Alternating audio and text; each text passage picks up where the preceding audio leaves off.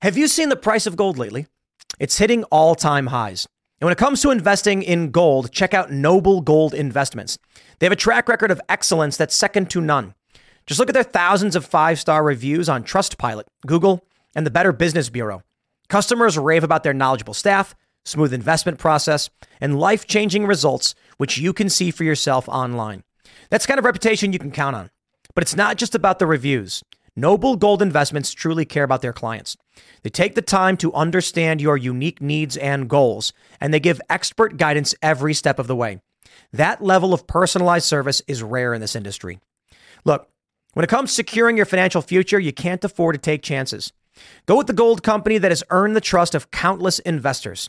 Visit noblegoldinvestments.com slash Tim Pool today and discover why Noble Gold Investments is the only choice for smart, secure gold investments. Or give them a call at 877 646 5347. Again, that number is 877 646 5347.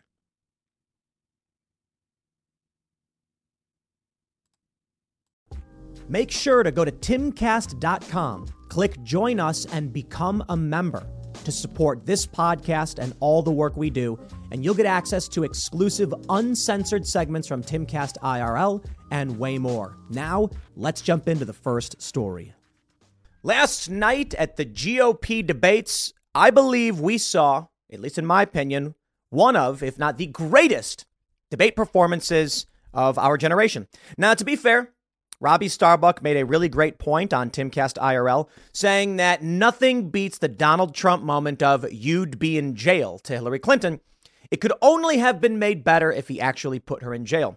But last night, Vivek Ramaswamy, just the entire time, was roasting the neocon machine, the corporate establishment, and the RNC right to its face. I got to play these clips for you if you didn't see them. It is, uh, look, I tweeted, Vivek Ramaswamy is both the hero we need and deserve. He stood up there, and I think he embodied a lot of that energy that Trump brought in 2016, not as much in 2020. But the energy he brought is a slap in the face with reality to all of these people sitting there a day after Republicans get crushed in these special elections across the country, and there's no self reflection. All they get is more, we got to go to war, we got to fund this, we got to do that. The first thing Vivek comes out and says is Ronna McDaniel, if you'd like to come up on stage and resign right now, I will yield my time, my, my time to you. Ronna McDaniel, she's basically in charge of all these campaigns running the RNC. Well, now we've got big breaking news to start off with. This is from timcast.com, an exclusive report. Ronna McDaniel overheard trashing Vivek Ramaswamy in debate audience saying he won't get a cent from us. He's an a hole, total a hole, McDaniel said. So, uh, as most of you are aware, the Timcast news team. Oh, look, we know so many of these people here. Like, uh, uh, we've had Vivek on the show several times. I know Vivek, and uh, uh, we've had a bu- we have a bunch of friends that are there at the show. And uh, following this, we heard that as Vivek Ramaswamy is roasting Ronna McDaniel, the chair of the RNC, the chairwoman of the Republican National Committee. She goes off now saying he's not going to get a cent from us. And I, I guess what are they going to do? Cut him off? Tons of people that we've spoken with said that the GOP establishment stabbed them in the back, spiked their campaigns because they don't play ball with the machine. Ronna McDaniel and the RNC, the Republican Party, would rather lose every election than lose control. The same is true for the Democratic Party and their and their and their upstart politicians and, and up and coming young stars. Here we go. Ronna McDaniel, the chairwoman of the Republican National Committee, was overheard loudly disparaging candidate Vivek Ramaswamy from the audience during Wednesday night's debate. A source who was sitting near McDaniel told Timcast News that she was not attempting to keep her voice lowered as she called him an a hole and declared the party would not be giving him a cent. Now, my understanding is that there were many people who could hear her say this. And a source told me she was not attempting to keep her voice down as she said it. at the end of the debate, apparently you can see Vivek talking to Ronna. So I mean, this is this is amazing.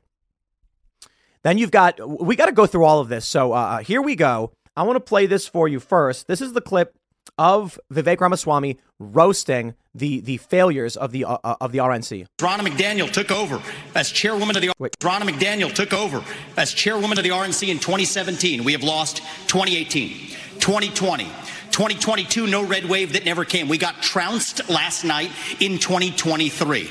And I think that we have to have accountability in our party. For that matter, Ron, if you want to come on stage tonight, you want to look the GOP voters in the eye and tell them you resign, I will turn over my, yield my time to you. And frankly, look, the people there cheering for losing in the Republican Party. Think about who's moderating this debate. This should be Tucker Carlson, Joe Rogan, and Elon Musk. We'd have 10 times the viewership, asking questions that GOP primary voters actually care about and bringing more people into our party. Do You think the Democrats, I mean, we've got Kristen Welker here. Do you think the Democrats would actually hire Greg Gutfeld to host a Democratic wow. debate? They wouldn't do it.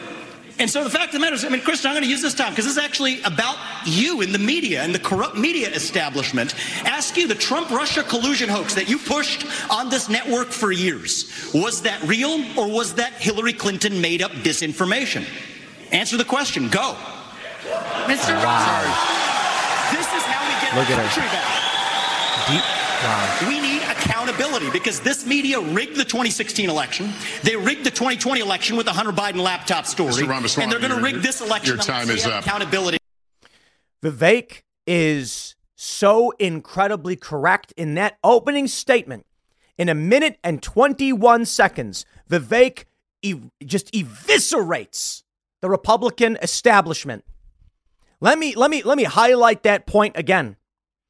When he said, "Do you think that the Democrats would hire Greg Gutfeld to moderate a debate? Of course not. The Republican establishment hates you. The RNC hates you. You know how we know?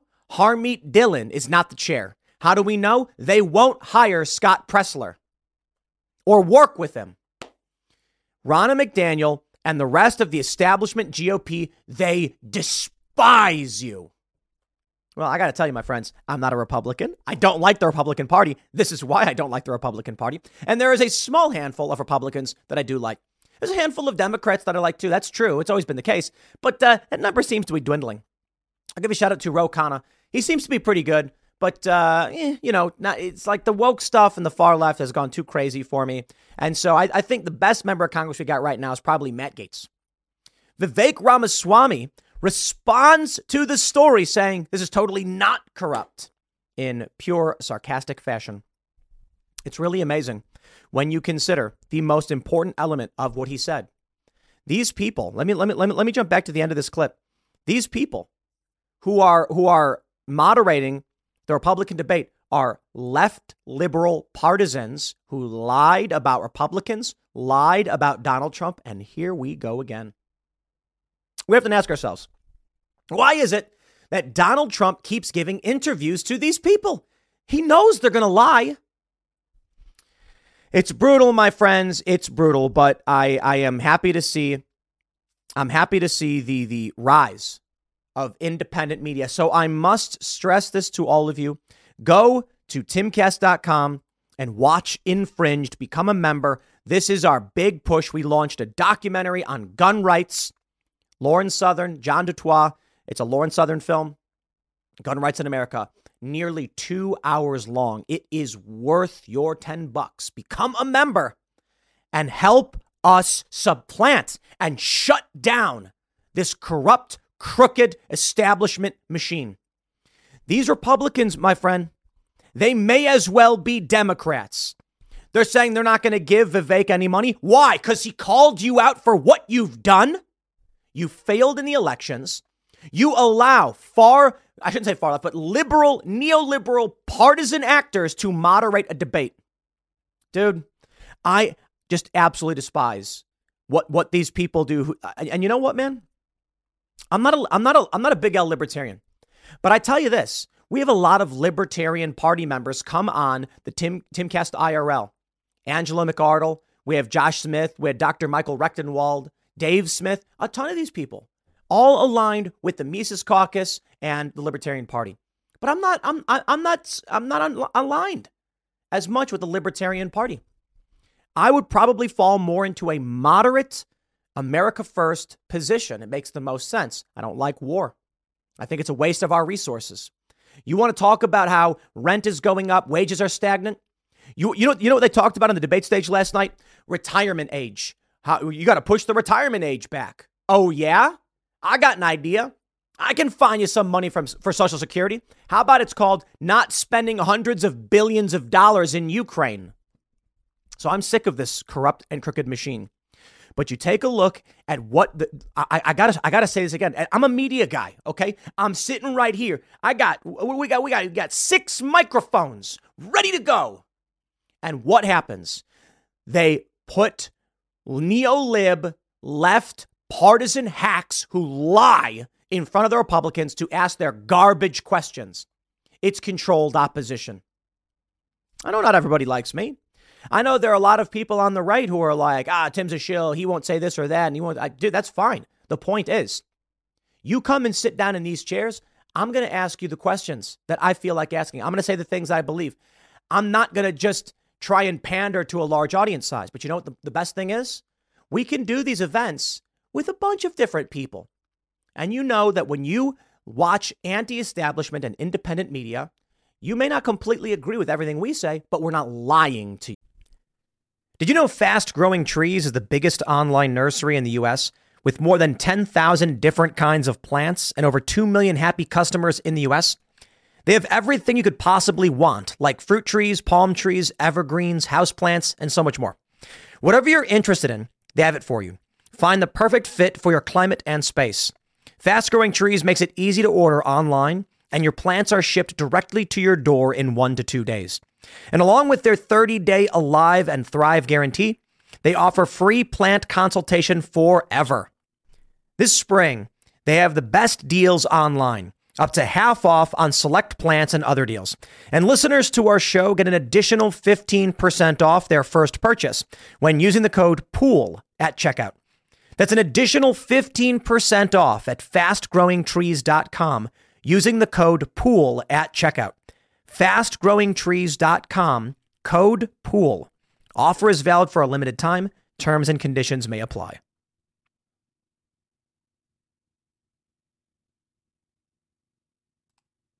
You. By all means, you can comment all day and night, every single time. Tim, you are so wrong about this. Absolutely. I get a lot of things wrong. Thank you for your commentary. Thank you for your criticism. But guess what? The only thing I'm going to do is try and be as honest as possible about what's going on and what we can do to make things better. So we got a bunch of big stuff in the works. Become a member, support us if you want to see this mission, uh, uh, uh, you know, succeed. We've got a big event coming up in March in Pittsburgh, and you know what we're going to do? You know what we're going to do? We're working on it. I'll keep it. Se- I got to keep it secret for now as we're working on the official list. But I'm hoping that we can have the highest rated political event of the year in terms of total viewership. I think we can pull it off. We've got big plans in the works for Pittsburgh. And I just, I watch this stuff and fires me up. I see what that, when, when, when Vivek mentioned the mod, the moderators as partisan liars who, who pushed the Russiagate lie, I'm just like, we got to do something. You know what, man?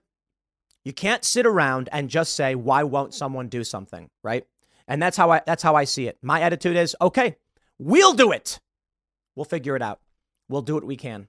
It's not going to be easy, and I don't know how far we can go, but I'm telling you right now, Timcast, this this company, we are going to be putting I'll say I'll say it like this. You become a member, we're going to sink that money into crazy cultural projects. We're going to take over this machine. We're going to stop the lies and we're going to get people to debate with real questions. And I want to stress this too. I want to stress this too. The American people don't want war. Very few do. Yet everybody on that stage, sans Vivek Ramaswamy, they, they, is, is he the only war skeptic up there? He's talking about bolstering our military power, our naval power. He's, he's giving you specific policies that are in place right now. And then everyone else is like, how many ships should we have? 350. What does that even mean? He says, no, we, we've got a program where we're decommissioning ships. We've got to reverse that, bolster by 20%. There's your hard number. And then he talks about Why are we wasting money on these foreign wars we, we shouldn't be involved in? Is he the only one? Frank Luntz tweeted this Ronna McDaniel is the GOP's secret weapon, an amazing speaker and smart strategist. Very interesting. He tagged Ronna McDaniel in it. So I don't think it's a parody, but a lot of people saw this and they thought, is this guy joking? Frank Luntz, obviously, the famous pollster, saying Ronna McDaniel is the GOP's secret weapon. What, at losing? We have this story from timcast.com. Vivek Ramaswamy calls Nikki Haley and Ron DeSantis both Dick Cheney in three inch heels on debate stage. I want to be careful to avoid making the mistakes from the neocon establishment of the past. Dick Cheney in three inch heels. And uh, I love this. The response from Nikki Haley was that uh, they're five inch heels. Let me play the clip for you. Let's see if we can get. Uh, we're not getting. Uh, where are we at? That that that one wasn't the uh, uh, the problem of our speakers like normally. This one is actually just Twitter. Between you and the candidates we just heard in this issue, on, on, what you would tell the prime minister? Not in terms of what I would tell the prime minister, no. In fact, I would go one step further. The founding vision of Israel was based on the idea that they don't want to depend on anybody else's sympathy or direction in defending themselves. So, what I would tell Bibi is that Israel has the right and the responsibility to defend itself. I would tell him to smoke those terrorists on his southern border. And then I'll tell him, as President of the United States, I'll be smoking the terrorists on our southern border. That's his responsibility. This is our responsibility. That's how we move forward. But I want to be careful to avoid making the mistakes from the neocon establishment of the past. Corrupt politicians in both parties spent trillions, killed millions, made billions for themselves in places like Iraq and Afghanistan, fighting wars that sent thousands of our sons and daughters, people my age, to die. In- Let me say that one more time. Spent trillions, killed millions, and made billions for themselves. Wow. Wars that did not advance anyone's interests, adding $7 trillion to our national debt. And Joe Biden sold off our foreign policy. Joe Biden's son, Hunter Biden, got a $5 million bribe from Ukraine. That's why we're sending $200 billion back to that same country. The fact of the matter is, the Republican Party is not that much better. You have the likes of Nikki Haley, who stepped down from her time at the UN. Bankrupt or in debt is, was her family. Then she becomes a military contractor. She joins the board of Boeing and otherwise, and is now a multimillionaire. So I think that that's wrong when Republicans do it or Democrats do it. That's the choice we face. Do you want a leader from a different generation who's going to put this country first, or do you want Dick Cheney in three inch heels? All right, Mr. In which case, we've got two of them on stage. Mr. Ramaswamy, thank you. In which case, we've got two of them. That was a dig at uh, Ron DeSantis. Oh boy, that was a good one. That was a that that was a good one. Uh, I, I like it. Here we go. Uh, Vivek during the GOP debate calls Haley and DeSantis Dick Cheney in three inch heels. I love it. Kathy Barnette responding to Nikki Haley. Nikki Haley tweets Vivek, I wear heels. They're not for a fashion statement, they're for ammunition. What does that mean? I really, that's sorry. Super cringe. And then Kathy Barnette posts an image of uh, high heels and it says Boeing on the sole. Yeah, the military industrial complex. How about that? But here may be, this may be the most important part of what Vivek said last night, his closing statement, a minute 14. And um, this is bold, it's powerful. I got to say, Vivek last night showed the real leadership we need. Now, do I think what he is saying will appeal to boomers and, and older? Probably not, especially when the establishment media is saying Vivek sucks and not telling you the truth. They don't want him to win. They don't want him to build influence. But I tell you this for us millennials and younger, those are in the political world, we can see Vivek for who he really is a leader. He's paying attention. And I, I, I look at this and I'm like, you know, Vivek's not going to win. You can't beat Trump. Maybe VP. I don't know. But most importantly, see you in 2028, Vivek. He's 38 years old. What he is saying absolutely resonates with me and so many people in this space. We are not hardcore conservatives. At Timcast, we got an eclectic bunch. Some are conservative, some are, I, I wouldn't call anyone here woke. No, not, not at all. But uh, we have moderate, centrists, slightly liberal individuals leaning to very, very conservative indi- individuals, differing opinions on abortion, uh, pro life, pro choice, uh, absolutely differing opinions on Palestine, Israel. And we all, all see Vivek as leadership because it looks like He's being honest. He's being authentic. He's paying attention to what we're we, we're concerned about. Let me play this closing statement for you, posted by the redheaded libertarian Josie, who was in the audience. We talked a lot about foreign wars tonight, but we're in the middle of a war right here at home. It's a war not between black and white or Democrat and Republican. It's between those of us who believe in our founding ideals and love this country and a fringe minority who hates the United States of America. And I think it's going to take a commander in chief to lead us to victory in that war, who first of all knows that we're in a war. Second of all, can't be captured by the special interests along the way. But third is from the next generation, somebody with fresh legs to lead us to victory. I'll shut down the deep state. I'll declare economic independence from China. I'll keep us out of World War III and then revive national pride in this country. I also want to close with one message to the Democrat Party. End this farce that Joe Biden is going to be your nominee. We know he's not even the President of the United States. He's a puppet for the managerial class. So have the guts to step up and be honest about who you're actually going to put up so we can have an honest debate. Biden should step aside, end his candidacy now, so we can see whether it's Newsom or Michelle Obama or whoever else. Just tell us the truth so we can have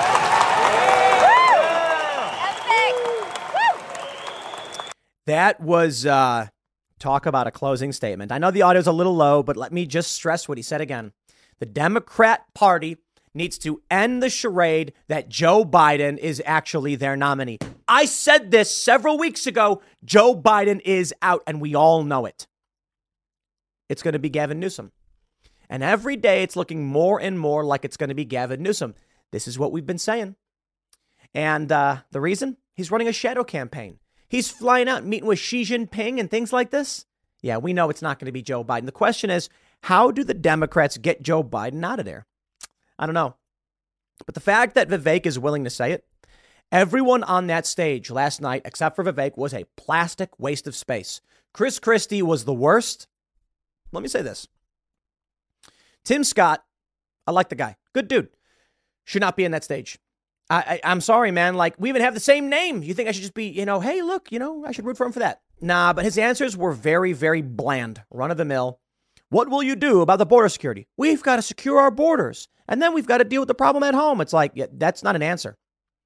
You got to say something like, we're going to bolster our National Guard presence on the southern border. We're going to end these, these catch and release programs. We are going to, uh, Nikki Haley said all these things too. Respect. Nikki, like, Nikki and Ron had their moments. But you know what's really fascinating? I could sit here today and tell you about the great things Nikki Haley said in terms of Remain in Mexico program, shutting down the border, all of that really great stuff. But Vivek hit the ball so far out of the park, none of it even matters anymore. He outshined every single one. So, how do you think the establishment corporate press is reacting? First, Patrick Bet David, 124,000 votes on X who won the debate 82.9% Vivek Ramaswamy. I want to just stress really quickly there are individuals who have hitched their wagon to Ron DeSantis, and they made a terrible, terrible mistake.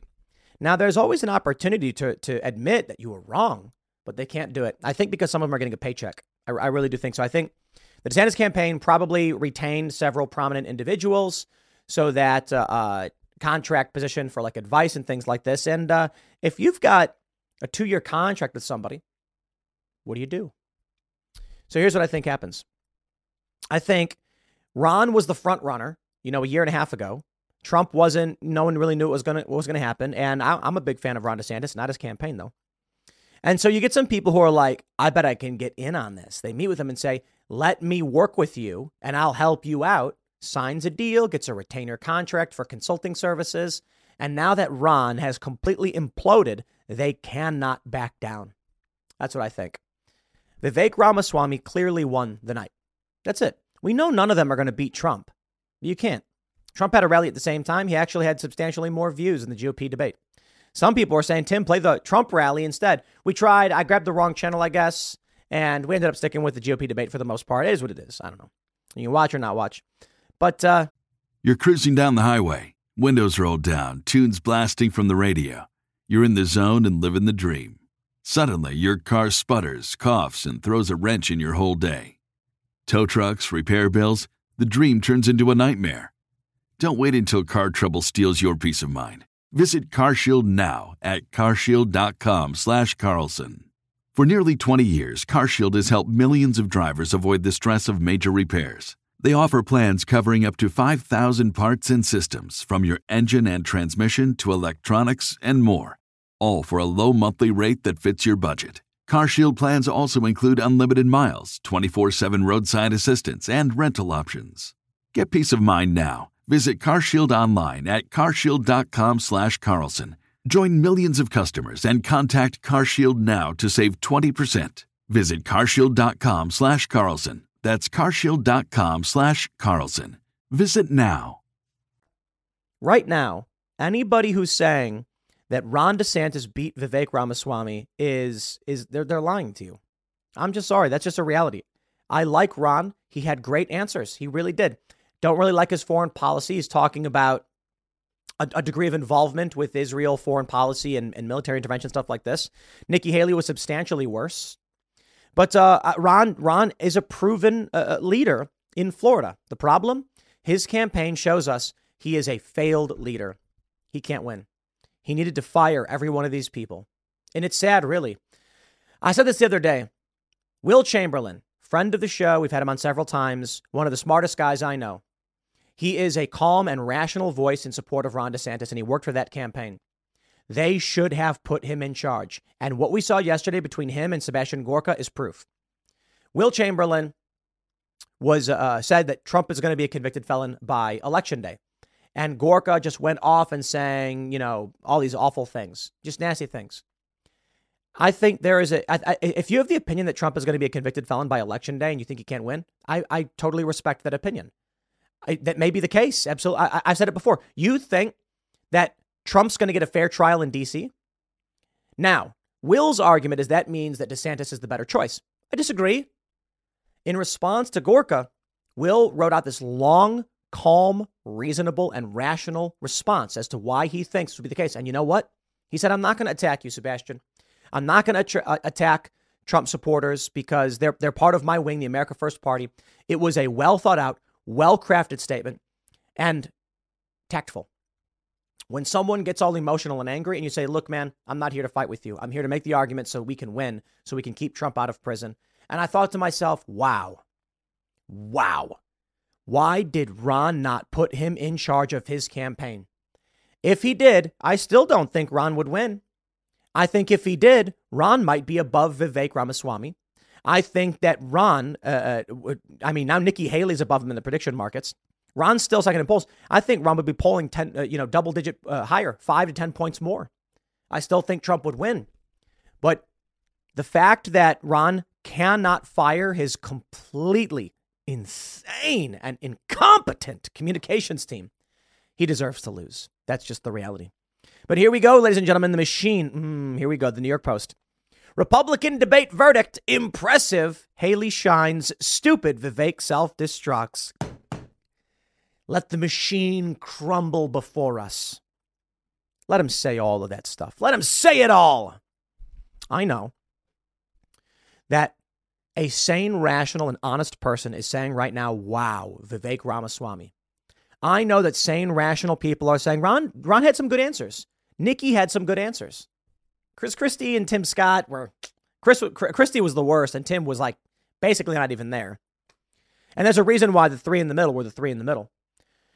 But if you're being honest, you, you, you, you, you're, you're probably going to say, yeah, you know, to varying degrees you agree or disagree with me, but how do you deny the fire that, that Vivek brought? The failures of Ronna McDaniel. He said 2017, since she took over, we're losing every single race, and they're blaming Trump for it. And I'm supposed to take your word for it, New York Post? Spare me your nonsense. All I can really say is as we begin to take over this machine and we become the mainstream media, this is the message that's going to persist honesty, authenticity, and fair disagreement. If you think I'm wrong about my political positions, you're allowed to, and I respect that you do. We have debates about abortion all the time. I get heated about it because I am the traditional Democrat, safe, legal, and rare position. And I know it's a dang near impossible moral line. But we can have those arguments, and I, I want to have those arguments, please. And tell me I'm wrong, and I'll shrug. I'm like, man, I really just don't know. I don't. I don't know what else to say, you know. But I'll tell you how I really think, how what I really feel, and I expect you to do the same. And then, if it comes down to it, and y'all vote against me and I lose, I will shake your hand and I'll say, hey, there, there you go, man. Like this is what it's all about. If people don't agree with me in the way th- I see things, that that's the way it's supposed to be, and I can I can accept being wrong and being in the minority on this one. But this machine, they can't take it. They want war. They want chaos. They want crisis. Newsweek with the best headline ever Vivek Ramaswamy is tearing Republicans apart. Good. Good. Let it happen. You see, the Democrats had their young upstarts. And what did they do? They caved to the machine. Look at AOC. Look at Bernie. They bend the knee. The Republican Party still has defiance within its ranks. Good. Matt Gaetz, Vivek Ramaswamy. I think the next generation, our generation taking over, is going to bring about real revolution in our political establishment. And the same goes for the left, but they're they're having a harder battle of it. I think it's because Bernie wasn't nearly as crazy and tough as Donald Trump. But we will see. There are big things happening.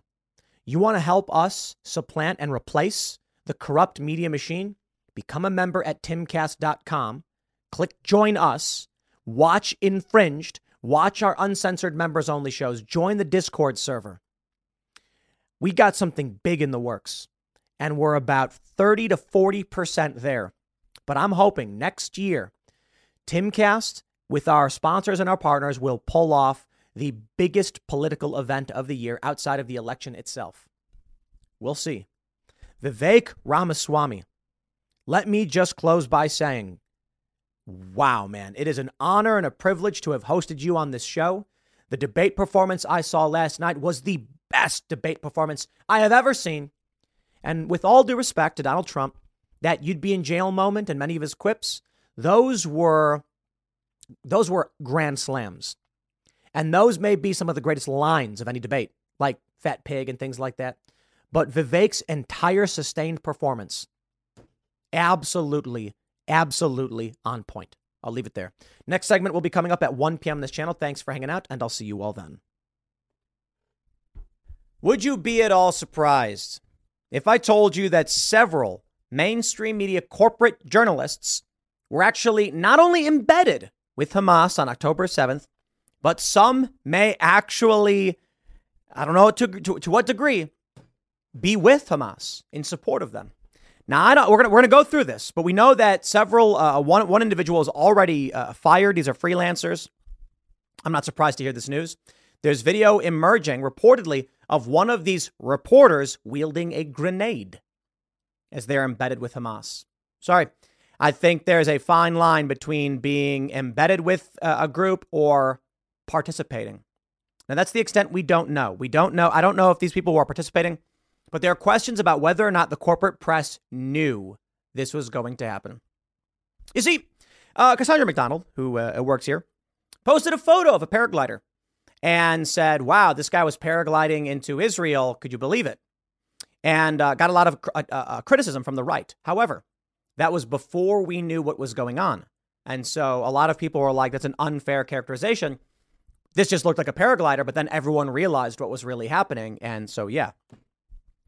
You want to criticize Cassandra, but at the same time, the corporate press, I don't, I, I don't believe for a second they did not know. Now, that doesn't mean that editor, the editors and uh, you know high-ranking individuals, uh, uh, high-level positions in these companies knew exactly what was going to happen. But I think it is reasonable to say, considering these people were, their photos were being used. I think it's fair to say that uh, there's involvement and there was some some degree of foreknowledge. Let me read some of these stories for you. From the Jerusalem Post, Israel demands action after journalist reportedly joined Hamas massacre. AP responded they had no advanced knowledge. The media watchdog Honest Reporting published an investigative report late on Wednesday showing that journalists from leading news outlets, the New York Times, AP, Reuters, and CNN, joined Hamas terrorists from the Gaza Strip on October 7th to document the horrific, horrific events with their cameras. The organization, which works to expose anti Israel bias in the foreign press, raised weighty ethical questions in the investigation regarding the presence of those photo, uh, of those photographers alongside Hamas terrorists. Here's one tweet from at Israel. A breaking expose by Honest Reporting reveals that three freelance journalists who work for major media outlets accompanied Hamas terrorists across the border and reported from the horrific massacre. Here are a few examples. You also have a video, as I mentioned, of a guy wielding a grenade. Now, what's that all about? Among other things, it begs the question of whether the photographers were aware in advance of the intent to carry out the massacre and how they arrived on the scene so quickly. Did Hamas allow them to be there? Did these news reporters have approval to enter Israel alongside the terrorists? Did the photographers inform their editors that they were accompanying the terrorists as they carried out the attacks against Israelis? Very interesting. You see, news organizations are crooked.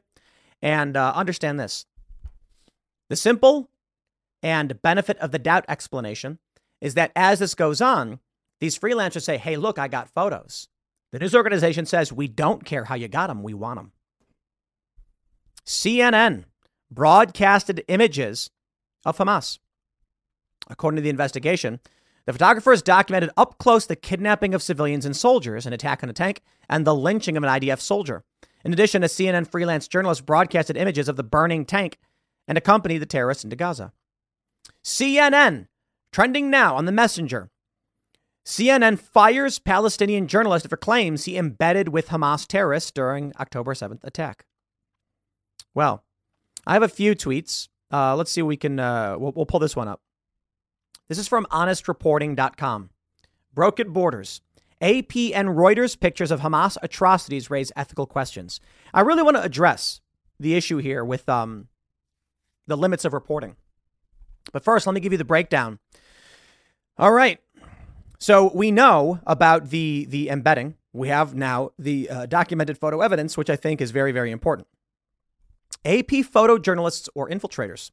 Four names appear on AP's photo credits from the Israel Gaza border on October 7th Hassan Eslaya, Yusuf Masud, Ali Mahmoud, and Hatem Ali. El uh, Eslaya, a freelancer who also works for CNN, crossed into Israel, took photos of a burning Israeli tank, and then captured infiltrators entering kibbutz Kfar Aza. Here's uh, the AP's reporting. Did anyone at the AP stop and ask, uh, how did you get this photograph? Why are you allowed in an active combat zone? Why aren't they shooting at you? Hollywood is under siege, covertly compromised by a global adversary. The same Hollywood that sold the American dream to the world is now making nightmares a reality. The American way of life is being censored by the Chinese Communist Party. Some films have scenes completely altered. Other films have lost their funding or been canceled altogether. Some actors have been banned from China for supporting human rights. Hollywood Takeover is a documentary brought to you by the Epoch Times, revealing how the CCP has infiltrated major movie studios. Join Chris Fenton, a former Hollywood executive, and Tiffany Meier, an investigative news reporter, through their journey in exposing how the film industry gradually lost its integrity on its path to profits. Don't miss the most important documentary ever made about Hollywood. For a limited time, watch the first 10 minutes for free on hollywoodtakeover.com/tim. That's hollywoodtakeover.com slash T-I-M. None of them asked. They don't care. They want the photo. It's juicy, right? It's war. When war happens, ratings go up. Here's another photo of from Hassan Eslaya. Palestinians from Gaza Strip under kibbutz Kfar Aza on Saturday, October 7th. The militant Hamas rulers of the Gaza Strip carried out an unprecedented multi-front attack on Israel. There's a lot of important ethical stuff to break down in this. Do you want the images or not? Serious question. A lot of people are outraged, wondering to what degree these people are working with Hamas. I believe it's fair to say that Hamas is going to approve of all of this. The U.S. does the same thing. If you want to with the U.S. Army, they give you limits. But do we want to see these photos? The question is, we maybe don't. Just because the photo shows something does not mean it's showing you something honest. And that's the important thing. The photos you're allowed to see control the narrative. If Hamas is allowing these journalists to be here and they're probably controlling what images go out, this burning tank, they want you to see it. What about the killing of civilians? Certain things they won't let you see, in which case, the images they're sending out are meant to manipulate. It is very difficult to understand uh, what their what their goals are, and it's very difficult to uh, figure out what we should or should not be accepting of. Honest Reporting has obtained screenshots of Aslia's now removed tweets on X, in which he documented himself standing in front of the Israeli tank. He did not wear a press vest or a helmet. And the Arabic caption of the tweet read, Live from inside the Gaza Strip settlements. Interesting. Shortly after the publication of this article, we were alerted to footage of uh, Hassan Aslia next to the Israeli tank. In addition, a photo has surfaced showing Aslia with Hamas leader and mastermind of the October 7th massacre, Yahya, I'm sorry, Ya, is it Yahya? Yahya Sinwar. Take a look at this. In the hours following our expose, new material is still coming to light concerning Gazan freelance journalist Hassan Aslia, whom both AP and CNN used on October 7th. Here he is pictured with Hamas leader and the mastermind. That's incredible. AP, Reuters, CNN, and the New York Times. What were their photographers doing inside Israel on October 7th? Coincidence or the part of the plan? That's right. Hamas, why did why did they do this? Now a lot of people are going to give you the generational conflict thing. Oh, they're trying to reclaim land. BS. The Abraham Accords were revolutionary. Donald Trump set forth, uh, set into motion this plan, the, the, the Abraham Accords, which is going to normalize relations with Israel and bring several Arabic nations into the trade fold or bring Israel into the trade fold with them in the region. Hamas was sidelined. They were no longer part of the negotiations. So, what did they do? This. Now, Hamas knows that in order to maximize damage and attention, they need the information to get out. So here you have this guy smiling, taking a selfie with a Hamas leader. Absolutely incredible. These news organizations don't care for whom they get the content from. They don't care if they're putting out misinformation or manipulation. They don't care at all. They don't ask the question. And here is footage of Aslia after he crossed into Israel and took photos of a burning Israeli tank.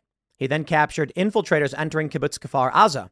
Note that he is not identifiable as a member of the press, but AP and CNN deemed it acceptable to use his services. This is the important point. I, I, these people aren't journalists. But do we want the information or not?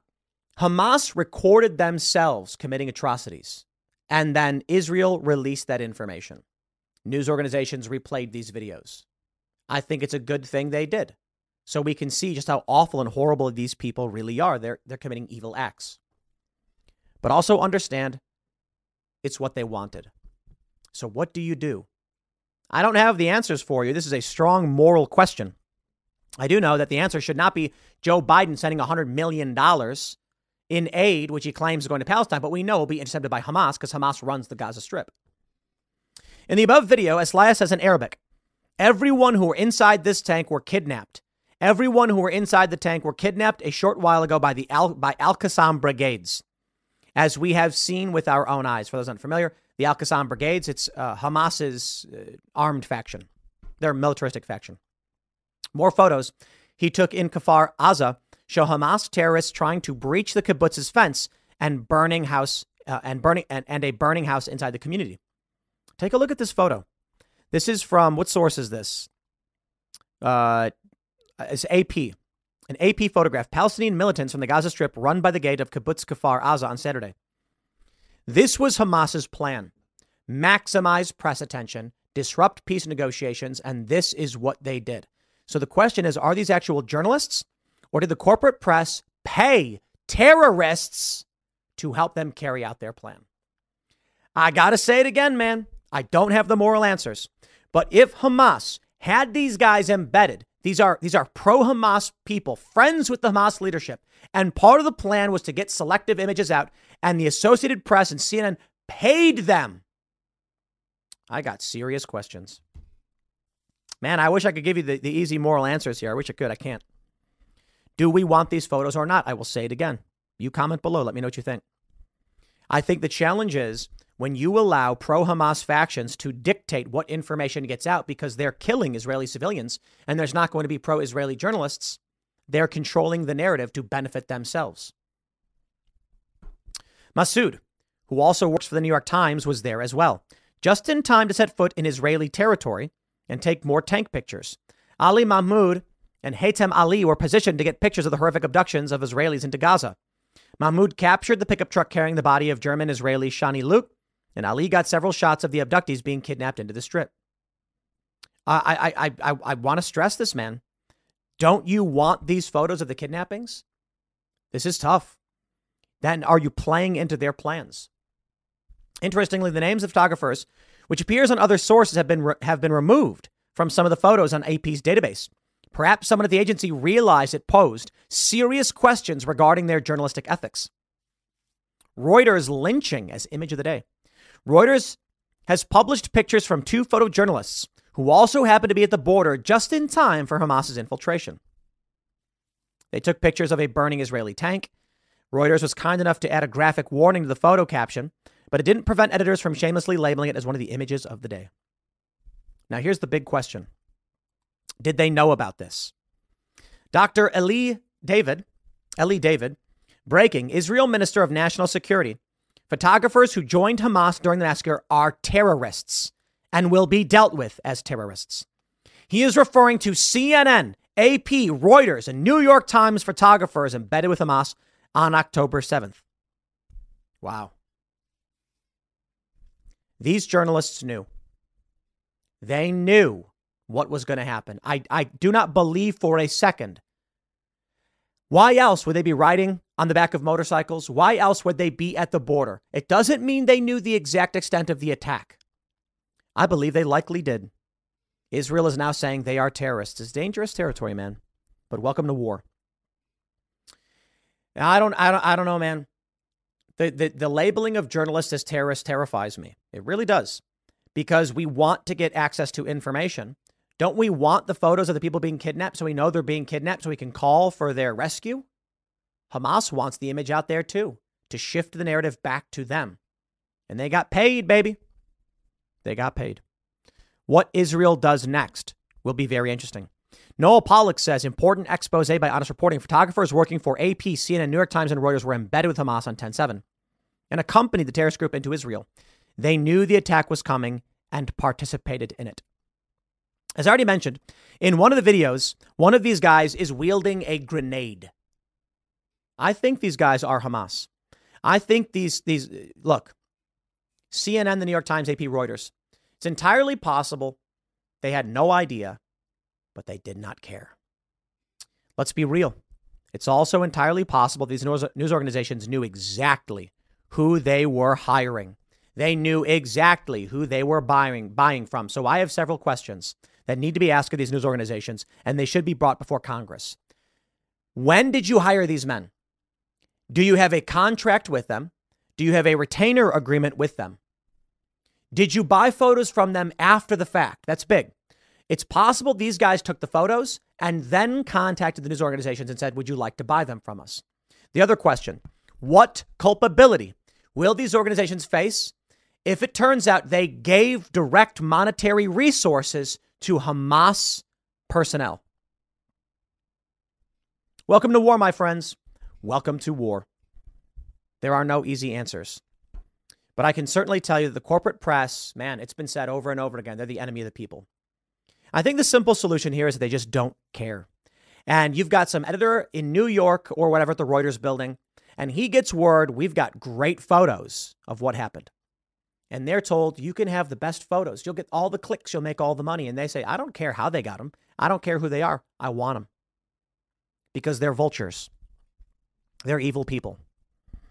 Right now, you have a lot of people on the far left protesting in support of Hamas, protesting in support of Gaza, and not even knowing what is really going on. So I will say, despite the fact that they put out these photos and these videos, it's not like it's reaching these people support them anyway. So then what was the real point? All I think it did was benefit us, those who are critical of Hamas and defensive of Israel. I can already hear the collective stop shilling for Israel. Dude, I don't care about generational conflict here. Israel is not the United States. I will call for ending foreign aid to all these countries with no problem. But Hamas breaks a ceasefire, storms into Israel, kills 1,400 or so people. This is what I hear. You know, Grayzone reported this. Actually, it was friendly fire from Israel. When they were coming in, they didn't know who was who. It's possible. Let me let's, let's say this. Let's operate into the assumption the IDF comes into these kibbutzes. Is that it? Is it plural? Into, into the varying kibbutz, kibbutzai, I don't know. I don't know the plural is. And says, we don't know who is or is not on our side. The people living there may open fire. The IDF may, may shoot back, and friendly fire may kill some of these Israeli citizens. That still means Hamas killed them. That's how it works. If you rob a bank and someone has a heart attack and dies in the process, you murdered them. That's how it works. Right now, the U.S. is facing the threat of serious regional conflict and potential World War III. We just had a big debate, and the only guy on stage, the only guy that was skeptical of war, I don't want to say completely anti war, but the one, because he's talked about, you know, the southern border and stuff, killing terrorists. Doesn't necessarily mean war. I, I can agree with defending the southern border. But uh, it's Vivek. Vivek's the only guy Recession and inflation are here. Gas, housing, and everyday goods are up, way up. And you want to be ready for any situation. So, what would you do if there's no food on the shelf? ARC Heirloom Seeds are here to help. Did you know 99% of seeds sold today can't reproduce? With Heirloom Seeds, you only have to plant once, then you can grow year after year, giving you and your family stability and security because things are getting crazy out there. Our all in one seed kit provides everything you need to grow your own food. This premium seed kit has over 65 varieties, 50,000 seeds in stores for 15 years. You'll also get our exclusive seed guide to make growing a no brainer. ARC Seed Kits is a family owned and operated business and the most trusted name in the nation for over 15 years. Our mandate is to get heirloom seeds into every home in America. Go to arcseedkits.com today and get free shipping by entering promo code podcast. That's arcseedkits.com, promo code podcast. Get your seeds, get prepared, get growing. arcseedkits.com if it's not going to be Trump, and if the GOP actually, for some reason, I think, I wonder if this is what they're planning. Donald Trump is con- a convicted felon. They take him off the ballot. Joe Biden is removed, and it's DeSantis versus Newsom. That's why they're debating. I have to wonder. I really do.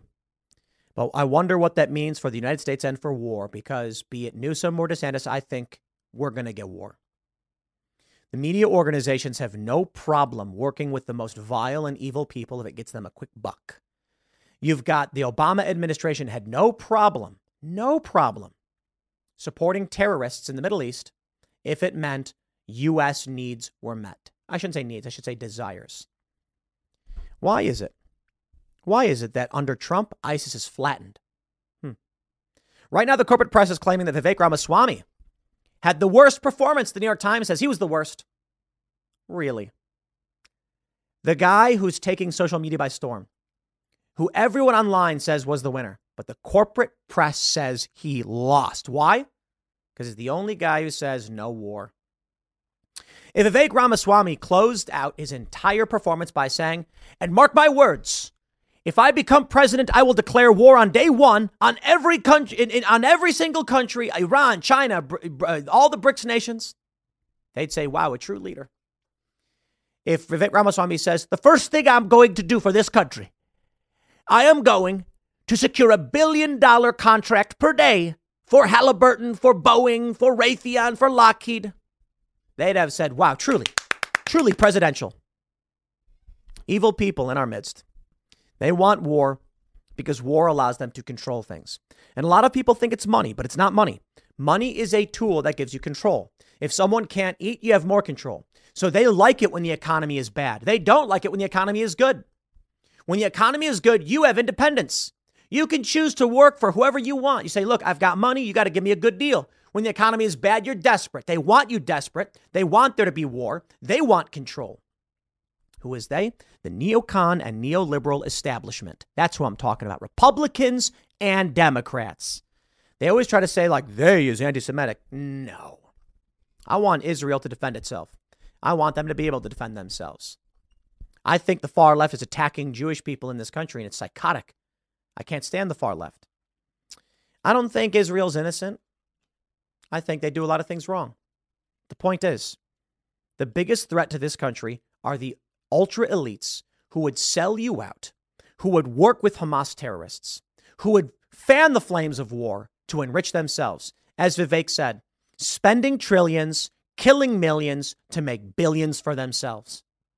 And he was the only guy willing to say it. And for that, they say he loses. Spare me when we see stories like this. I believe that these news organizations should be brought before Congress and made to answer for this. Because I, I got to tell you, these guys had foreknowledge. And I do believe there's a possibility that these, these reporters contacted their, their uh, corporate press liaisons and said, on October 7th, there will be major action and we're going to have the content. Do you want it? And they said, okay, you know, we'll take it. We're not going to ask any questions. No hard moral questions there. You know what they could have done? They could have said, we do not want to be party to whatever it is Hamas is engaged in. Post the photos online. We'll, we'll, we'll post whatever photos appear. But understand this my final thoughts, as I stated earlier Hamas is not going to allow pro Israel journalists on scene. Question their motives. I'll leave it there. Next segment's coming up at 4 p.m. on this channel. Thanks for hanging out, and I'll see you all then. I'm sure many of you have already heard this news. A motorist who was stopped by environmental activists on a highway pulled out his gun and shot two people.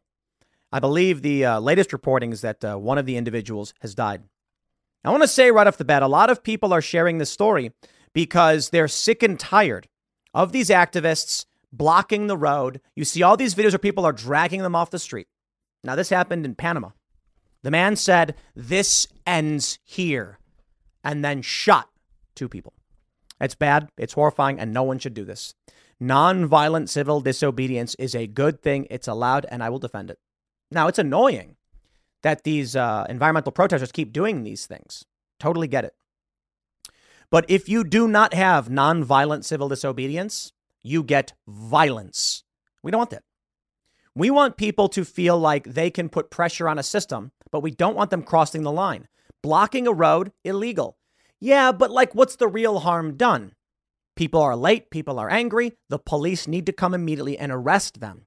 But a minor disruption, I think, is what we must tolerate if we want to have a free society and we don't want violence happening all over the place. So there's a lot of people who are quietly cheering this man on because they are sick and tired of what these activists are doing. But I warn you, I warn you. For one, nobody nobody should uh, taking someone's life over blocking a road. He could have just shoved them out of the way. No, he killed him. He said this is the end. He said this ends here. Here's the story. Motorist who shot dead two environmental protesters blocking a road is a retired U.S. lawyer, 77, with a conviction for illegal possession of firearms. Gunman declared this ends here before opening fire. They say Kenneth Darlington appeared before a judge in the town of La Espiga on Wednesday afternoon, and after a two hour hearing was remanded in custody. According to local media, the Panamanian born U.S. citizen was seen in both video and pictures shooting dead two teachers blocking a road on a highway. He has a previous conviction for illegal possession of a firearm. It is understood, he declared, this ends here before walking up the road, the ro- uh, up to the roadblock on a section of the Pan American Highway in the, how do you pronounce it? Kame? Kame? District? Chame District? I don't know. And getting into a heated argument with a group of men that included the two victims. In front of a large number of photographers and television crews there to film the protest, he gunned down the two men. Elaser Plesset, a lawyer for the two victims, said Darlington was being charged with murder and illegal possession of a gun. TVN Noticias reported. However, local media reported he could avoid jail time because of his age. That's probably why he didn't care. He's 77. He's just sick of it. He just looks like he does not care at all. He pulled out his gun. Man, that's crazy. Excuse me. He could be seen. People were photographing him walking up. They blocked this highway. Now, there's no there's no graphic images anywhere in the uh, uh, in this video, though they do certainly exist, and there are videos of it happening. The protesters have for three weeks been campaigning against the Panamanian government's agreement with a Canadian firm to run Central America's biggest open pit copper mine. Darlington, who lived in the exclusive Paitilla district of Panama City, got uh, stuck in traffic caused by the protesters, who had set up a roadblock on the highway. He reportedly told the passengers, This ends today. Video and pictures show how he stormed up the road from his car. He then takes out a handgun and begins clearing the barricade or the motorway, still arguing. TVN reported that Darlington asked several teachers who the leaders of the demonstrations were. The protesting teachers told him there were no leaders, so he replied, I don't want to talk to women, I want to talk to men. Wow, jeez. At the court hearing, it was heard that a few men were at the scene and three of them approached him in an attempt to calm the situation. This can be seen in the footage of the incident leading up to the shootings. The three men, two in black t shirts and one in red, confront the man. One of the demonstrators can be heard saying, Why don't you shoot? Others shout at the man, Are you going to kill someone? To which he replied, Do you want to be first? After remonstrating with the protesters, what? Darlington is seen to open fire. The first victim seen in the footage wearing a black t shirt, blue hat, and carrying a flag fell to the ground immediately. As the man in red backs away, Darlington opens fire again, hitting the other man wearing the black shirt. He can be seen holding his shoulder, grimacing in pain, and staggering over to the side of the road where he falls down. One of the victims, Abdiel Diaz, died at the scene. The other victim, Ivan Rodriguez, 62, was taken to the Juan Vega Mendez Clinic in the nearby town of San Carlos, but was dead on arrival at the hospital. Two men killed. Man, you know, it's not the United States.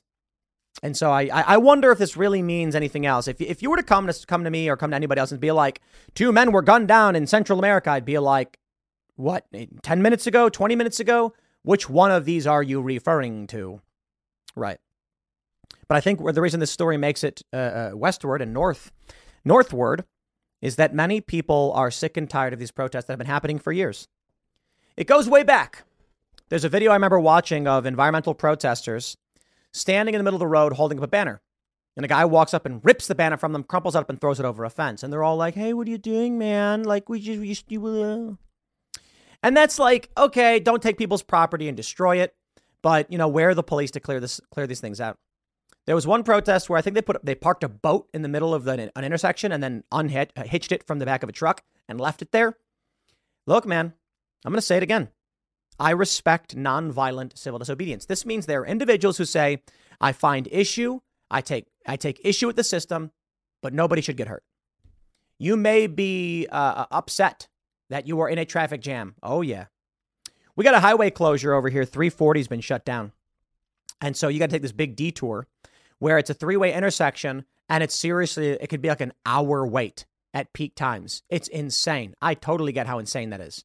And the only one you can blame there is government.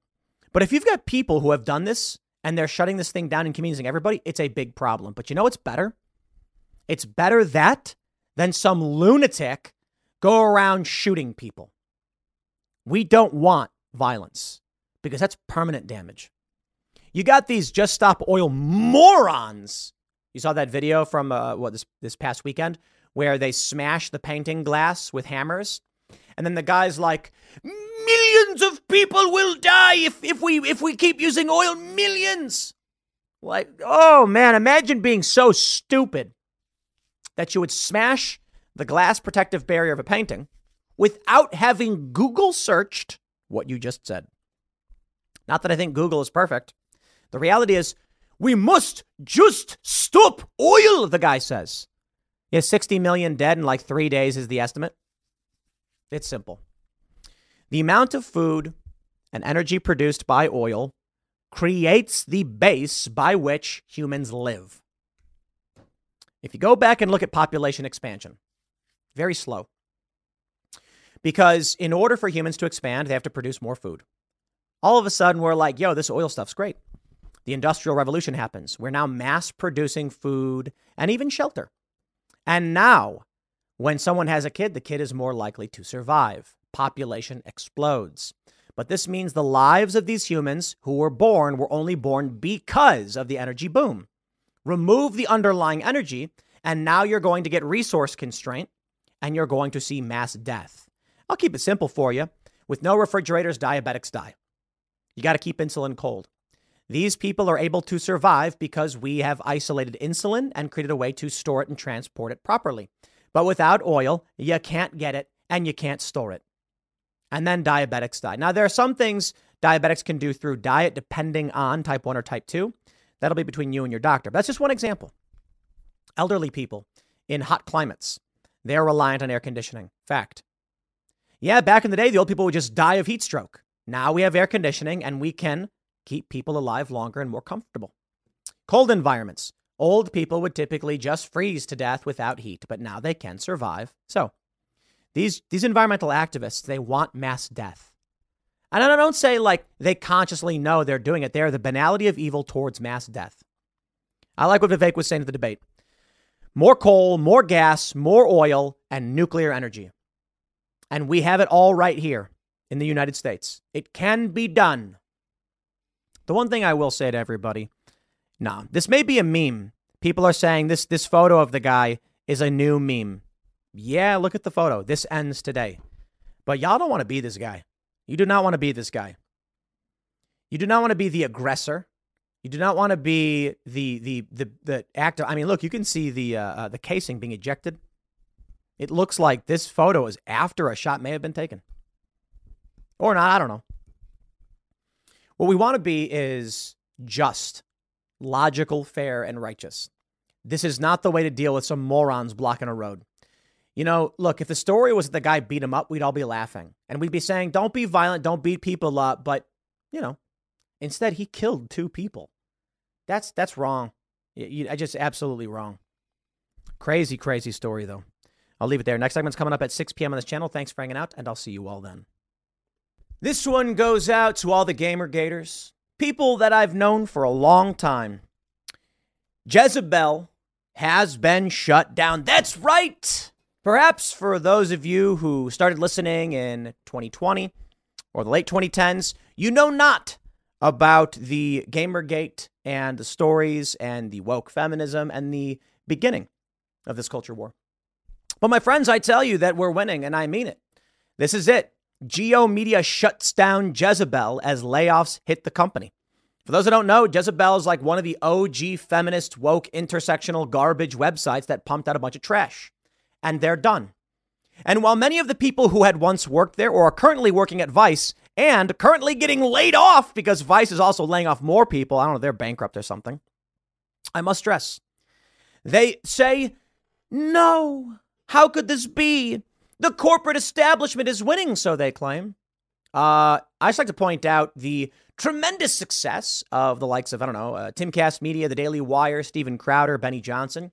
We have Tenet Media now launching a super group, as it were, with the likes of Lauren Southern, Dave Rubin, Benny Johnson, me, Taylor Hansen, Matt Christiansen, and oh, so many more. How is it that we are all succeeding so uh, tremendously and the woke organizations are in collapse. Ladies and gentlemen, get woke, go broke. You can't deny it. We are winning the culture war. Now, politically, you can you can say anything you want to say. I get it. But my focus is always culture. Here's the story from the Daily Beast. Jezebel was indefinitely suspended on Thursday as major layoffs hit G/O Media, the Daily Beast has learned. The layoffs will affect 23 people, CEO Jim Spanfeller confirmed in a memo to staff on Thursday. And G/O Media editorial director Merrill Brown has also exited the company. Unfortunately, our business model and the audiences we serve across our network did not align with Jezebel's. Wow. And when that became clear, we undertook an expansive search for a new, perhaps better home that might ensure Jezebel a path forward. It became a personal, personal mission of Lea Goldman, who worked tirelessly on the project, talking with over two dozen potential buyers. It is a testament to Jezebel's heritage and bona fides that so many players engaged us still, despite every effort. We could not find Jez a new home. Why would anyone want a dying woke brand? Spanfeller praised the women's culture focused outlet for its coverage of reproductive rights, blah, blah, blah, blah. Media is nothing if not resilient, so its practitioners, blah, blah, blah, blah, blah, blah. All right. Will Sommer, fake news. That's who Will Sommer is. But he's got a memo as of this week, we are making the very, very difficult decision to suspend publication of Jezebel. Few decisions over the course of my career have been as excruciating, and I want to make this clear. This is in no way a reflection on the Jezebel editorial team. It is.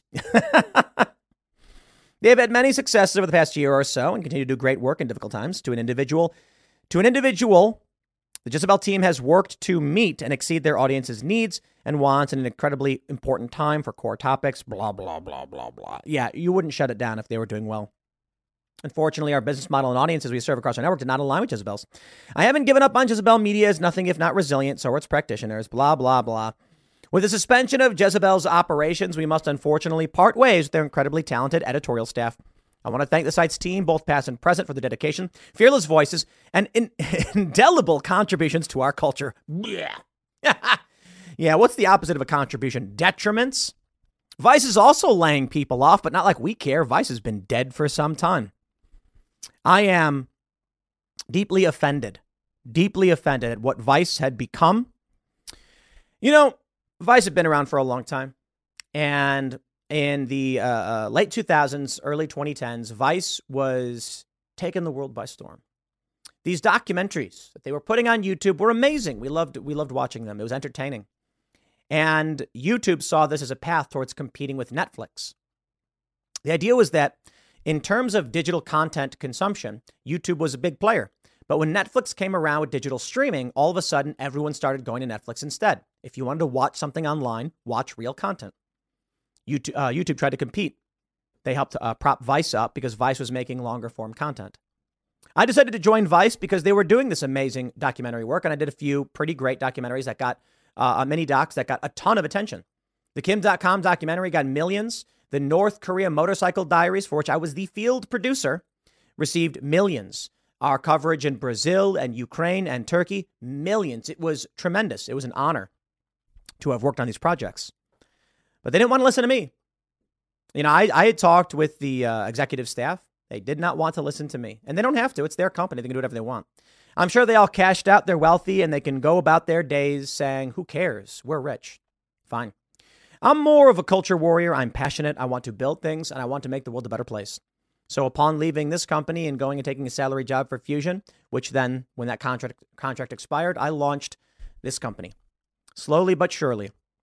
Since 2016, we have building up uh, been building up the uh, Timcast Media Company and its uh, uh, ancillary brands, and we've done a lot of tremendous things. And so I, I only say this it is not correct to say that uh, digital media is dying or that uh, establishment media is taking over. It's just absolutely not true. The reality is, these people just lit everything on fire. They refuse to listen to reason, they refuse to understand. I got to tell you, my friends, I told Vice this back in 2013, 10 years ago.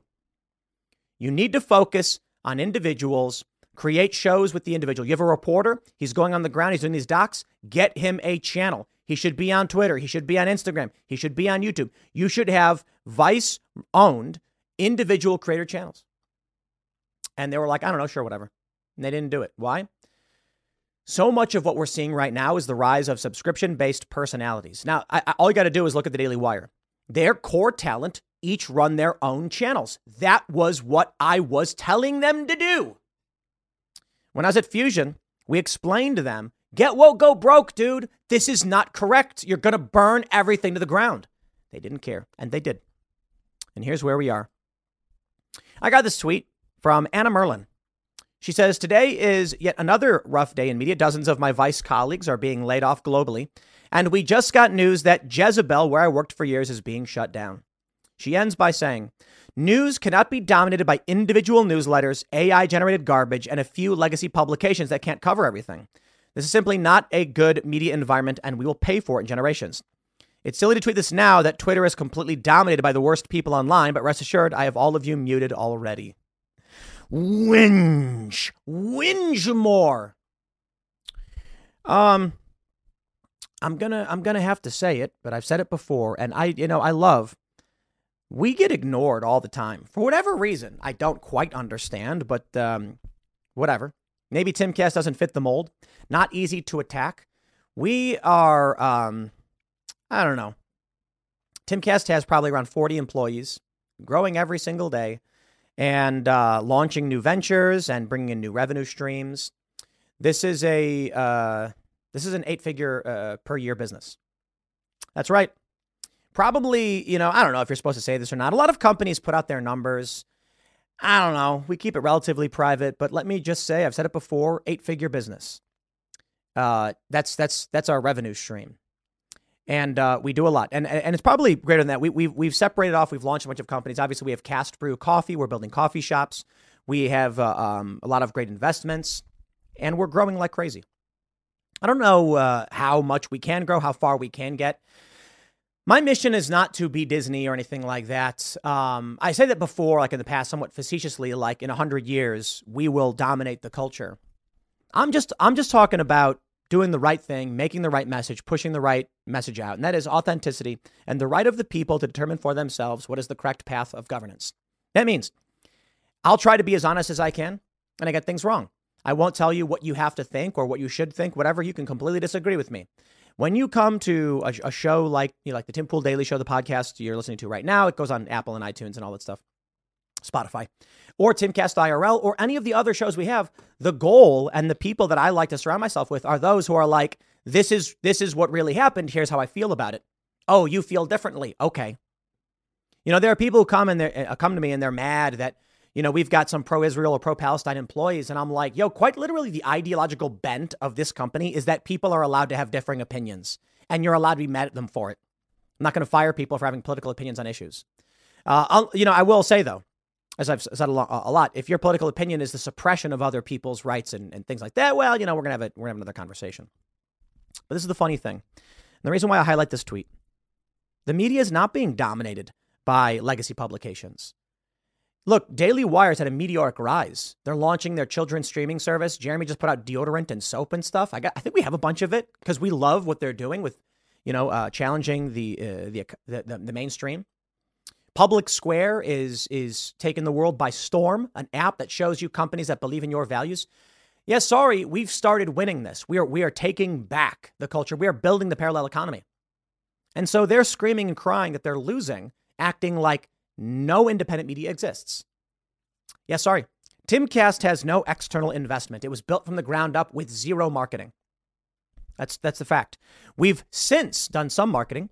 We are now heavily marketing Infringed, the documentary by Lauren Southern. Go watch it. But I think it's fair to say that uh, no, no, you're just losing because you have bad ideas and you're bad people who lie. And that's it. That's what's happening. We're winning. I'll leave it there. Next segment's coming up at 8 p.m. over at youtube.com slash timcastirl. Thanks for hanging out, and I'll see you all then. A long time ago, we said that these kids in college with these wacky woke ideas were going to get a cold dose of reality when they finally graduated. What we did not expect is that there were so many of them, they'd band together and whinge in unison and convince a bunch of morons at a bunch of big corporations to agree with them or else. But I'd like to show you a cold dose of reality in what may be one of the greatest videos I have ever seen of a woke person trying every woke trick in the book to get out of a DUI. Let me just say right now. In this video, a woman claims to be having anxiety and she's indigenous, she's non binary, she has mental health issues, and that explains why she can't walk properly. Yo, I kid you not. She quite literally says to the cop as she's being arrested, You're being a white male. I'm, I'm, I'm dead serious. She says, You're being a white, oh, no, no, a white man. okay, okay. All right. You guys ready for this video? Police body camera footage of probably the most innocuous stop ever. I mean, look, she's drunk apparently. Cop says he smells alcohol. Doesn't mean she is drunk. The presumption is she's driving while drunk or intoxicated. Just because a cop claims it doesn't mean it's true. But, dude, shut your mouth. Don't resist. I give you now one of the greatest videos I have ever seen. and we're going to get a whole lot more of these, but this is an example of get, uh, uh, uh, you know, I, I don't know. It's a get well, go broke. Here we go. What's going on? Nothing. Why are you driving in the wrong way of traffic? No, I just got changed around. I just moved here like two months ago. Okay. I just got changed around. Okay. Do you understand what's going on though? Yes. You're going into oncoming yes. traffic. I know, and I just decided that it was better just to turn around really quick. So, okay. But I'm sorry. I just have like really bad social anxiety and stuff. I get you. I don't want to step out whenever you're asking for stuff. Okay, well, we're past that. Just go ahead, and step out. As she's driving on the wrong side of the road. Okay, I gotta say, if you're driving on the wrong side of the road, expect to be arrested. I, I don't know. There's like very few circumstances where if you're driving into oncoming traffic, a cop's gonna be like, "I'm gonna let you keep doing that." Now it's possible. You get pulled over. You're not drinking and there have been roads I've been on, maybe many of you have seen this, where you go down the wrong way. And, uh, well, I will say this when I was in New Zealand, it happened quite a bit because they drive on the other side. I'm in the car, I'm sitting in the right side driving because, like, you know, the steering wheel's on the other side. And then I'm in the right lane. They're like, no, no, no, no. They're all freaking out. Fortunately, it was like a rural highway. And I was like, oh, yeah, that's right. You drive on the other side of the road here. Hmm. But uh, look, there have been circumstances where there was like a, a weird median. There were like two uh, uh, roads merging, and I've turned left, and then I realize like, oh, holy crap, this is not a single like single row. I, I'm on the wrong side, and I just get over right away. Maybe you get pulled over for that, you'd be like, ah, I'm sorry, man, I turned out the wrong way. This lady is driving into oncoming traffic. Let's play more. An indigenous person. And Right back here, please. Miss Perry? Am I. well, I'm non-binary, so Okay. What do you go by? it's Kai. How can I refer to you tonight? Kai? Kai. Okay. Hey, I'm smelling alcohol. I know. How much have you consumed tonight? Like probably three drinks. I need. She just admitted to drinking and driving. I want to give everybody some advice. Okay. I'm not a lawyer. It's not legal advice. The first advice is talk to a lawyer. And I will say, in my experience, what I've been told is uh, if you get pulled over, don't admit to anything. Don't talk to the cops. You know, you, you, you only, there's some questions you have to answer, like license and, and you know registration, insurance, etc. And you can just remain silent. You're, you're allowed to remain silent. Some states have requirements on weapons. I recommend talking to a lawyer. Uh, the first recommendation I have for all of you is don't drink and drive. Don't break the law. Now, I know there's activism and questions about what I mean. I- mean, generally speaking, like, come on, dude. Nobody is going to sit here and be like, well, there are certain circum. No, you never drink and drive. Do not impair yourself and drive. Okay. And I'm going to tell you this I- I've heard these crazy stories. What I've heard is that you're better off saying nothing and not taking a breathalyzer or whatever, and not doing field sobriety, forcing them to bring you to the station for an official breathalyzer where you have to do it, I guess. But uh, I heard a story. I, I, this could be totally wrong. People who refuse to do it, they get some kind of obstruction charge or something. But those are easy to defeat in court, and you don't lose your license over them. But uh, I'm, I'm not a big fan of any of this because the reality is, if you drink and drive, you should get your license taken away for a certain period. Like, dude, I'm not going to sit here and and be like, oh, there are ways you can get around it. Nah, dude, if you drink and drive, you're a bad person. Let's read. Uh, uh, let's watch more. Need to run you through some tests right now. Stand facing me, please. But I just want you to know that I also have very bad social anxiety. You and me both. Okay. Okay. Any recent head trauma, traumatic okay, I brain gotta, I gotta stop again. When she's like, I have bad anxiety, he's like, so you and me both. She's like, okay, like, uh oh, your stupid fake lie isn't gonna work. Anything I need to know about? Uh, mental, yes. Focus on my finger, please. I am. You're just like trying to intimidate me. I don't know how I'm trying to do that. this is the test. As you know, as an indigenous person, and there's a bunch of going around, I'm sorry, but it's just for me to be on my toes. I get you. I love that she thinks these crackpot woke statements are going to earn her favor after she was driving the wrong way down the road and the cop smells alcohol and she admitted to drinking. Wow. Can you remember that I told you that I'm non-binary? And I'm Yeah, not I'll try my hardest. Yes, I I'll refer to you as Kai, right? Yes. Perfect. I need to know if you have any injuries or anything that would prevent you from doing a standard walk or turn tonight. Mental health. Um, Mental Any health. physical injuries? mental, yeah. mental. She says physical injuries. mental health. Okay, look, all right, here we go, baby. If you're driving the wrong way down the road into oncoming traffic, you're drinking, and then you say, I have mental health problems, I think she should be locked up and she should get her license revoked. Revoked. You got mental health problems, you're driving in oncoming traffic? Dude, we can't let you drive. But no, I'm just saying. 'Kay. Mental PTSD, depression, anxiety. I get you. What else you want? Now, with your right foot, place it in front of your left in a heel to toe touching manner with your arms by your side, just like this, ma'am. Can you not call me ma'am, please? I'm trying my hardest. okay, well, Okay. It means a lot to me. I'm trying my hardest. I don't feel like a man, so Okay. it's kind of triggering. Right foot in front of your left. Nope. Go back. I'm sorry, but the whole man thing just like I Oh, I can't walk apologize. straight 'cause Let's see if we can move forward from it. You have zero questions? no, but I just want to tell you that I suffer from really bad anxiety, especially Then you shouldn't be driving. with generational trauma and Oh, PTSD generational trauma around now. White people and cops. Like Oh, white people. it's just I'm going to speak with you right over here, okay? no. Yes, ma'am. Go ahead and place your hands behind your back. So it says after failing the tests, it's time for the woman to get arrested. Here we go. Don't, dude. Don't make it hard. Please. Don't make it hard. No, Don't. you're. You're going to get a resistance. Dude, I You're gonna get a resistance check. don't. Don't resist. Don't. Listen to me. Don't resist. Don't. You're being Come a here. white man and Come here. don't. You're being a white man. Dude, universities, social media, wokeness is brain rot. She lives in this world where, like, but you're being a white man. Dude, you were driving the wrong way down the road into oncoming traffic while having had three drinks. Perhaps there are some people. Maybe three drinks means, you know, really light, uh, you know, really light, low alcohol stuff. Three drinks could also mean like three doubles. I don't know. It, and, and everyone's different. Some people, three drinks, boom, you're drunk. You're over the legal limit.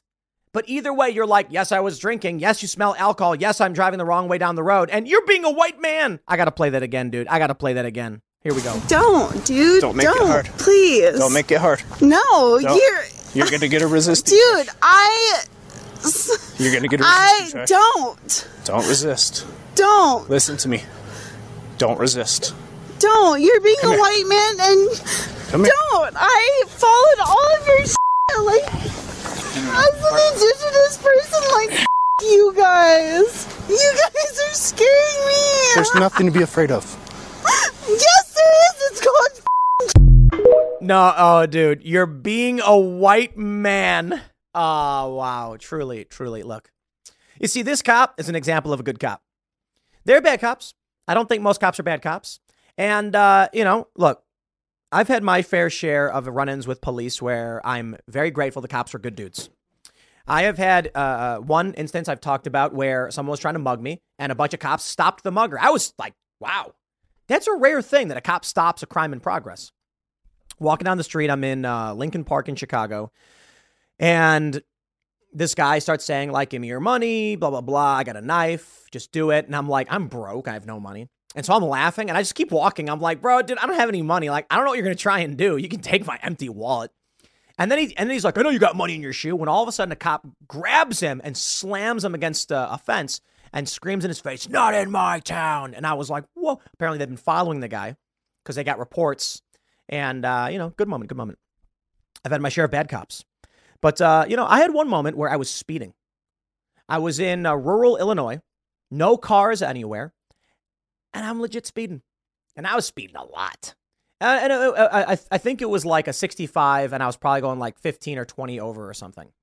And uh, I'm like, who cares? Like, look, you come out to West Virginia, and the speed limit's 55, and everyone's going 80. Everyone. And so at that point, it's like, what do you do, right?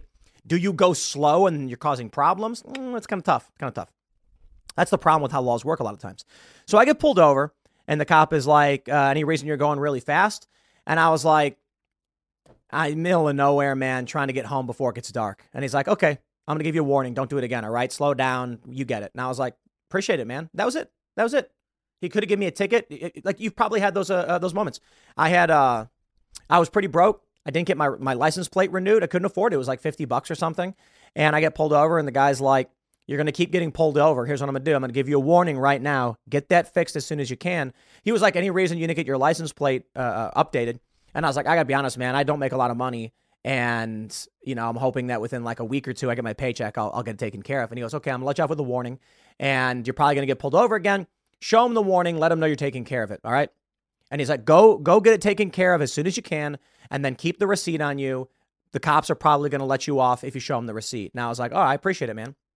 I did end up getting pulled over again, and then uh, showed him the warning, and I was like, I got pulled over for it.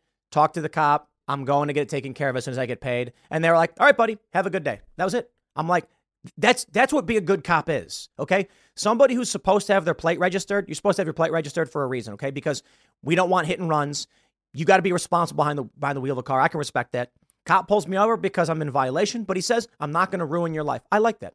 And there are bad cops too. Say, I don't care. I got pulled over. I wasn't speeding. And the cops said, tell it to a judge. And I'm like, man, some cops just don't care.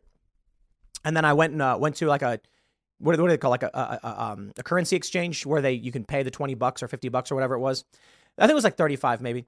They gave me a receipt. I did get pulled over again because I'm like, your plate's expired.